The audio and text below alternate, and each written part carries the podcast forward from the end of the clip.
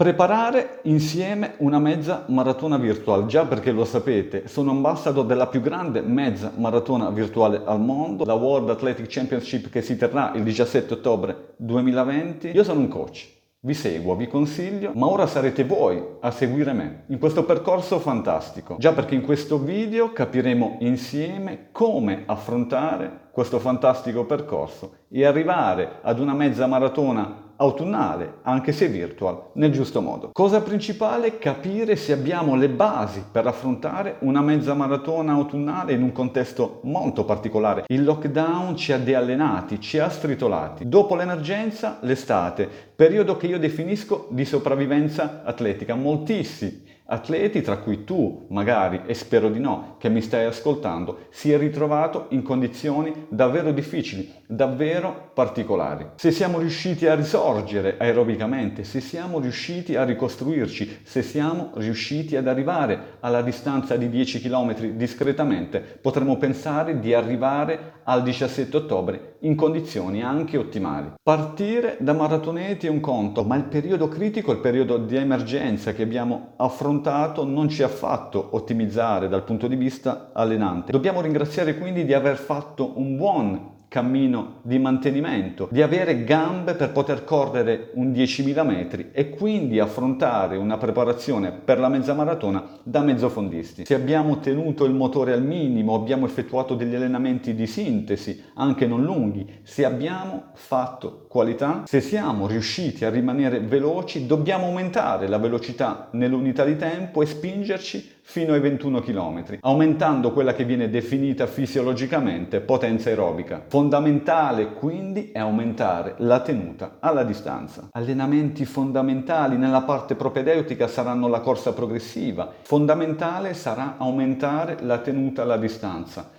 come con l'aumento graduale del chilometraggio e con i fondi progressivi. Non bisogna improvvisare, bisogna periodizzare l'allenamento, come con due mesocicli. Le prime due settimane serviranno di rodaggio, serviranno per capire il nostro valore attuale, che non è, attenzione, il valore di riferimento della nostra migliore mezza maratona, del nostro personal best, quello che ci permetterà di capire come il 17 ottobre e a che ritmo il 17 ottobre correremo la mezza maratona. Due settimane, le prime quindi con testi, allenamenti vicino ai riferimenti di soglia per conoscerci e poi via con le prime due settimane di introduzione ai lavori di qualità. Variazioni, medi, medi variati saranno i primi stimoli alla qualità, sarà il primo approccio anche alla fatica. Fatica e divertimento che ci introdurranno nel clou della preparazione. Già perché mancheranno solo 4 settimane alla mezza maratona e si enfatizzeranno tutti i lavori tipici della distanza, ripetute da 2000, 3000 e anche 5000 metri nel mio caso, che ci faranno prendere confidenza con i ritmi e la quantità, ci renderanno padroni dei 21 km e 97 metri. Due settimane di introduzione di test, due settimane di qualità, due